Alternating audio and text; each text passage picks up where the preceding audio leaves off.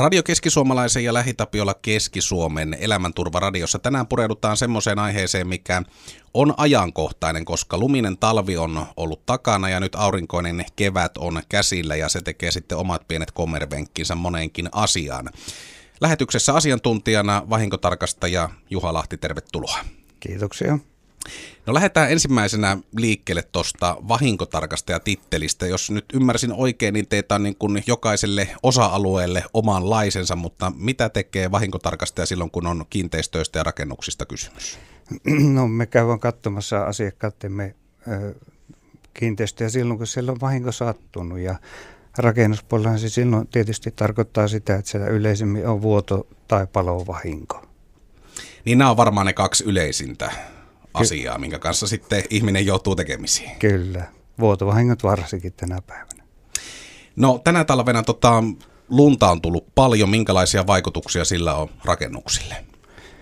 No, no varsinaisesti sillä, että paljon lunta on tullut, niin ei, ei oikeastaan rakennukselle ole muuten kuin tietysti katoilla sitä on paljon, paljon ja sitten tietysti sieltä tippuessa voi, voi aiheuttaa vahinkoa itsessään kattojen kantavuudelle, niin, niin tota, pientaloissa niin ei, ei juuri ole merkitystä. Et enemmän se, se tota, niin kantavuusprobleema on noissa isommissa hallirakennuksissa ja kevyissä talousrakennuksissa, mitkä vähän vaatimattomammin rakennettu. No tänä talvena Keski-Suomessakin muutamia tämmöisiä tapauksia ollut. Heinosen tukku esimerkiksi Kelionkankaalla koki, vai oliko se Vihurin tukku taisi olla, joka koki koki tuon lumikuorman kohtalon, niin miten näitä sitten keväisin kannattaisi tätä lumikuormaa ajatella? Pitääkö siinä ottaa jotain huomioon, lumenpudotusta tai muuta vastaavaa? No tietysti pientalolla ei, ei kyllä, siis omakotitalolla ja nykyaikaisilla kesämökeillä, niin ei tarvitse tiputtaa lumia, että ne kyllä kestää, kestää lumikuormat ja itsessään siinä, että jos lähtee sieltä tiputtelemaan lumia ja itse lähtee sinne katolle, niin siinä on isompi vaara silloin, että sitä tippuu alas. Että, ja voi tulla, tulla silloin tosi ikäviä vahinkoja. Tietysti nämä tämmöiset isommat hallirakennukset ja, ja maneesit ja, ja tämmöiset tasakattoiset isot rakennukset, niin niissä on, on tietysti ehkä, ehkä saattaa olla vaarana siinä, että se kattojen kantavuus rupeaa olemaan siinä kriittisessä pisteessä sitten. Että. Korvaako vakuutus, jos, jos et ole lumia käynyt pudottamassa sieltä ja sitten katto tulee sisään? No tuota, lumen painosta ja lumen liikkumisesta ja, ja jäätten painosta ja jäätten liikkumisesta aiheutuneita vahinkoja vakuutus ei korvaa. Eli silloin katsotaan, että siinä on tietysti voi olla rakennusvirhettä taustalla tai, tai jotain puutteellisuutta, että kyllä kyllä kattojen pitäisi kuitenkin kestää lumikuormat. Että ei ole mitenkään poikkeuksellista, että Suomessa lunta on, ja joskus mm. vähän enemmänkin. No tuossa sitten toinen asia, mistä puhuttiin, niin kevätaurinko tällä hetkellä kivasti lämmittää ja lämpötilat päivisi jo lähellä 10 astetta. Sulamisvedet on sellainen asia, mikä nyt on tullut jo kuvaa ja tulee kohta enemmissä määrin. Minkälaisia vaikutuksia tällä on rakennuksille? No sulamisvedet, tietysti vanhemmissa rakennuksissa niitä etupäässä voisi ajatella näin, että se on niin vanhempien rakennusten ongelma. Että toki sulamisvesiä voi päästä kellareihin ja, ja tota, niin, rakennuksiin. Että lähinnä semmoisia semmosia, tota, no, niin voi tulla. Onko minkälainen tässä sitten se vakuutusyhtiön rooli, että jos siellä on lunta pakkautunut esimerkiksi kiinteistön läheisyyteen niitä ei ole asianmukaisesti poistettu, sitten sulamisvedet tulee kellariin, niin onko siinä sitten kiinteistön omistaja se, joka sen loppulaskun maksaa? No kyllä se valitettavasti siinäkin on näin, että se on kiinteistöomistajan omistajan kustannusta, että sekään tuota, ei ole poikkeuksellista, että, että Suomessa on lunta ja lumeet sulaa, että, että kyllä rakennusten pitää olla rakennettu siten, että nämä sulamisveet ei pääse rakennuksen, rakennusta vaurioittaa millään lailla. Että tietysti voi omalta osaltaan sitä ehkäistä, että, että salavien kunto ja, ja perusmuurien kosteuseristys ja tämmöiset, jos on kunnossa, niin ei edes pääse sattumaan sitten tämmöisiä vahinkoja. Vahinkotarkastaja Juha Lahti, kun me mietitään sitä rakennusta, se on kuitenkin, jos nyt puhutaan kodista, niin se on, se on se isoin yleensä omaisuuserä, mitä me ihmiset hallitaan. Kuinka hyvin me pidetään niistä huolta, jos mietitään ihan sun työn kautta, niin onko kiinteistöomistajat riittävän valveutuneita siihen, että tehdään kaikki ne toimenpiteet itse ennaltaehkäisevästi, ettei niitä vahinkoja pääse syntymään? No kyllä mä näkisin näin, että, että rakennuksissa, missä asutaan, niin ne pääsääntöisesti on kuitenkin ihan hyvässä kunnossa.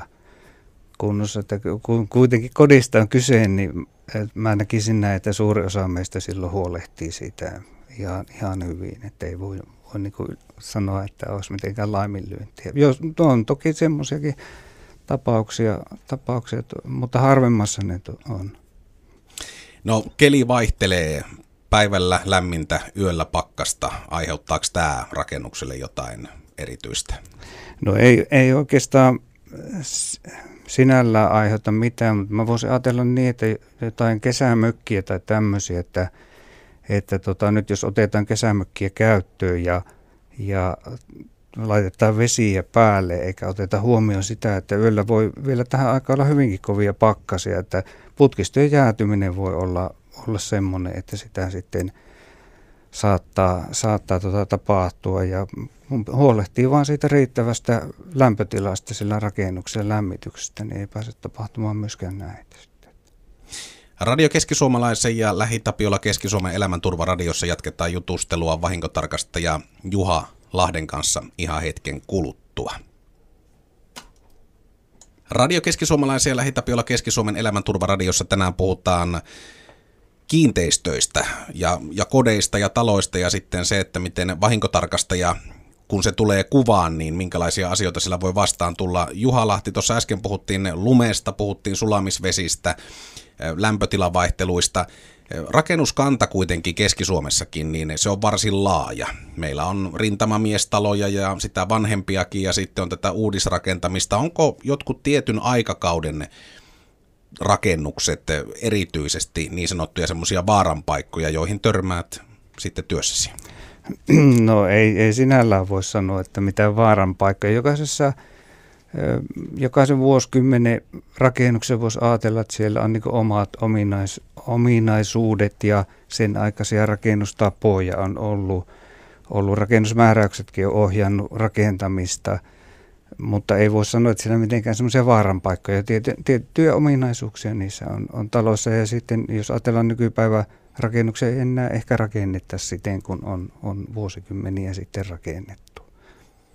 Aika ajoin mediassa tulee vastaan näitä niin sanottuja hometalokeissejä, missä sitten kiistellään siitä, että kenen vastuu ja miten on. Onko vakuutusyhtiöllä minkälaista roolia yleensä, jos tilanne on mennyt siihen, että siellä on rakenteellisia vikoja tai sitten laiminlyöntejä ja, ja sitten talo on asumiskelvoton? No ei, ei siinä, että jos talo homehtuu itsessään, niin se, semmoisia ei vakuutus korvaa, korvaa. Mutta tietysti vakuutuksen tehtävä on korvata äkillistä ja odottamatonta vahinkoa, eli siellä pitää olla joku rikkoutuminen taustalla. Ja, ja tuota, se on sitten se korvattava vahinkotapahtuman määritelmä – siitä voi aiheutua joskus homeetta, mutta sehän on sitten taas semmoinen ehkä paikallinen home siinä, että koko talo kuitenkaan homeessa. Että silloin jos koko talo homeessa niin, tai laajaa home, homevauriota on siellä, niin kyllä siinä silloin on taustalla jotkut muut asiat ja se ei, ei todennäköisesti ole vakuutuksesta korvattavissa. Mainitsit tuossa ensimmäisessä pätkässä, missä juteltiin, että yleisin työtehtävä niin sanotusti, minkä kanssa olet tekemisissä, niin on tulipalo tai sitten vuotovauriot. Jos nyt mietitään tätä kyseistä ajankohtaa, mitä eletään, putkien jäätyminen, se on varmaan semmoinen asia, mikä itsellenikin on mökiltä kokemusta siitä, että se, se, se kun tulee, niin se kivasti yllättää. Kuinka yleistä se on ja kuinka hyvin ihmiset on osannut suojautua sitä vastaan? Niitähän silloin tällöin tulee putkien jäätymisiä. Se, että huolehditaan riittävästä lämmityksestä, niin tietenkin se ei pääse tapahtumaan. Ja sitten jos on, on esimerkiksi kesämökki ja siellä on, on vedet, niin jos ei se talvi käytössä ole, niin silloin tietenkin kannattaa putkisto tyhjentää sieltä kokonaan, että, että veistä pois niin ei pääse sattumaan näitä, näitä. Mutta toki kaikkea ei voi välttämättä varautua, että joskus voi semmoinenkin mm. sattua, että sillä putket jäätyy. No sitten jos putket jäätyy, niin mikä on sinun näkemyksesi siihen, että kannattaako niitä itse ruveta siellä kotikonstein sulattelemaan vai onko tämä just näitä, että itse tee ja säästi ja loppulasku on sitten huomattavasti isompi? No joo, kyllä. Kahden markan seppä voi tehdä viiden markan vahingon, niin sitä ennen sanottiin. Tuo, jos se nyt on, näet sen, että joku putken osa on jäässä tai tämmöinen, niin kyllähän sitten sä voit laittaa siihen vaikka semmoisen tuota, kuumalla vedellä kastellun rätin tai tämmöisen, että se sillä saa, mutta missään tapauksessa ei saa itse ruveta millään kaasupuhaltimella tai, tai tämmöisellä, mistä tulipalovaara voi aiheutua, niin sulattelemaan putkia, että kyllä putkien sulatus on ammattilaisten hommaa kuitenkin. No sitten jos putket jäätyy ja tulee, tulee siitä vahinkoa, miten vakuutus suhtautuu tähän asiaan? No putken jäätyminen itsessään se putki, kun se, se jäätyy, niin sitä ei korvata, mutta, mutta mahdollisesti vuotovahinko korvataan sitten, kun se putki rikkoutuu siinä.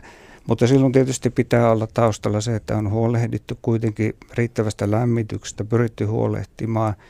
Jos, jos siellä taustalla on esimerkiksi semmoinen, että lämmityslaitteen rikkoutuminen sitten, että siitä – siitä niin ollaan vaikka päivä poissa ja, ja siellä lämmityslaite rikkoutuu ja sitten siinä pääseekin niin käymään, että sitten putki jäätyy sen johdosta, niin kyllä se sitten korvattava vahinko on. Tietysti vakuutuslaajuudesta mm. riippuen, mutta, mutta kyllä.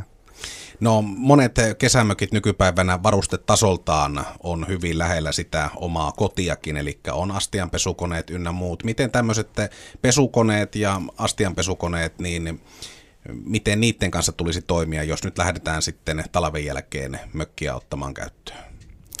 No tietysti jos, jos se on kylmiltä talven, niin, niin tota, silloin pitäisi olla tietysti kaikki putket tyhjennetty pois. Tämä sulkuventtiili kannattaa laittaa kiinni silloin syksyllä, syksyllä ja tosiaan putket tyhjentää vedestä – ja sitten kun kytketään vesiä päälle, niin silloin pitää olla tietysti hyvinkin tarkkana siinä, siinä että ja, ja tarkastaa putkia mahdollisuuksien mukaan, ettei sillä mikään, mikään tota, niin vuoda sitten. Meillä ihmisillä on semmoisia monenlaisia kykyjä, mutta kuitenkaan rakenteiden läpi me ei nähdä, vaikka ehkä haluttaisiin ainakaan paljain silmiin.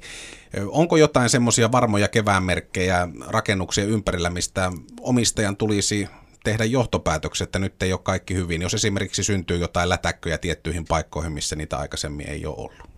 Joo, tietysti noita esimerkiksi sokkeleita kannattaa kahtoa siinä, että onko niissä, onko ne märkiä. Toki nythän ne voi olla märkiä, mutta jos se on pitempään sitten märkänä, kun rupeaa tässä kuitenkin kuivamaan – kuivamaan ja lumet lähtee pois, niin siihen ja kaikkien näköisiä tämmöisiä pinnoiden muutoksia. Jos pinnotteessa rupeaa olemaan värimuutoksia tai muuta, niin silloin ehkä kannattaa ruveta sitä tarkemmin kaahtomaan, että mistähän se mahdollisesti voisi johtua. Onko tai kannattaako rakennuksille suorittaa jonkunlainen kevättarkastus joka vuosi? No kyllähän se toki kannattaa. Kannattaa asuin, taloissa, missä asutaan, niin siinä ehkä jo tuota, sitä tulee katsottua koko ajan, mutta esimerkiksi kesämökit, niin silloin kannattaa tehdä kevättarkastus. Niin kuin äsken oli puhe, että jos kytketään vedet sitten päälle, niin ilman muuta silloin pitää olla valppaana. Ja sitten tuota, kannattaa katsoa esimerkiksi hormin kunto, onko hormissa halkeemia ja tämmöisiä mahdollisesti sattunut tuleen talvella, talven aikana. Ja, ja vesikatun kunto, jos sitä pystyy katsomaan, ettei ole vaan mennyt talvella rikki sitten, sitten esimerkiksi jos jäät on siellä liikkunut, niin tämmöisiä voi, voi kyllä katsoa. Viimeisenä kysymyksenä Juha Lahti, jos nyt kiinteistöomistajalle haluaisit jonkun semmoisen yleistyksen antaa, jonkun semmoisen neuvon, mikä tulee usein sulla työssä vastaan, että tämän kun olisit ottanut huomioon, niin vähän ehkä pienemmällä oltaisiin selvitty, niin mikä se olisi?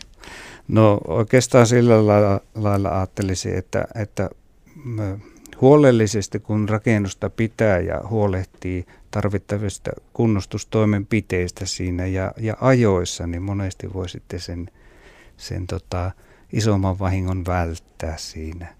siinä. Ja rakennus pysyy kunnossa muutenkin sitten.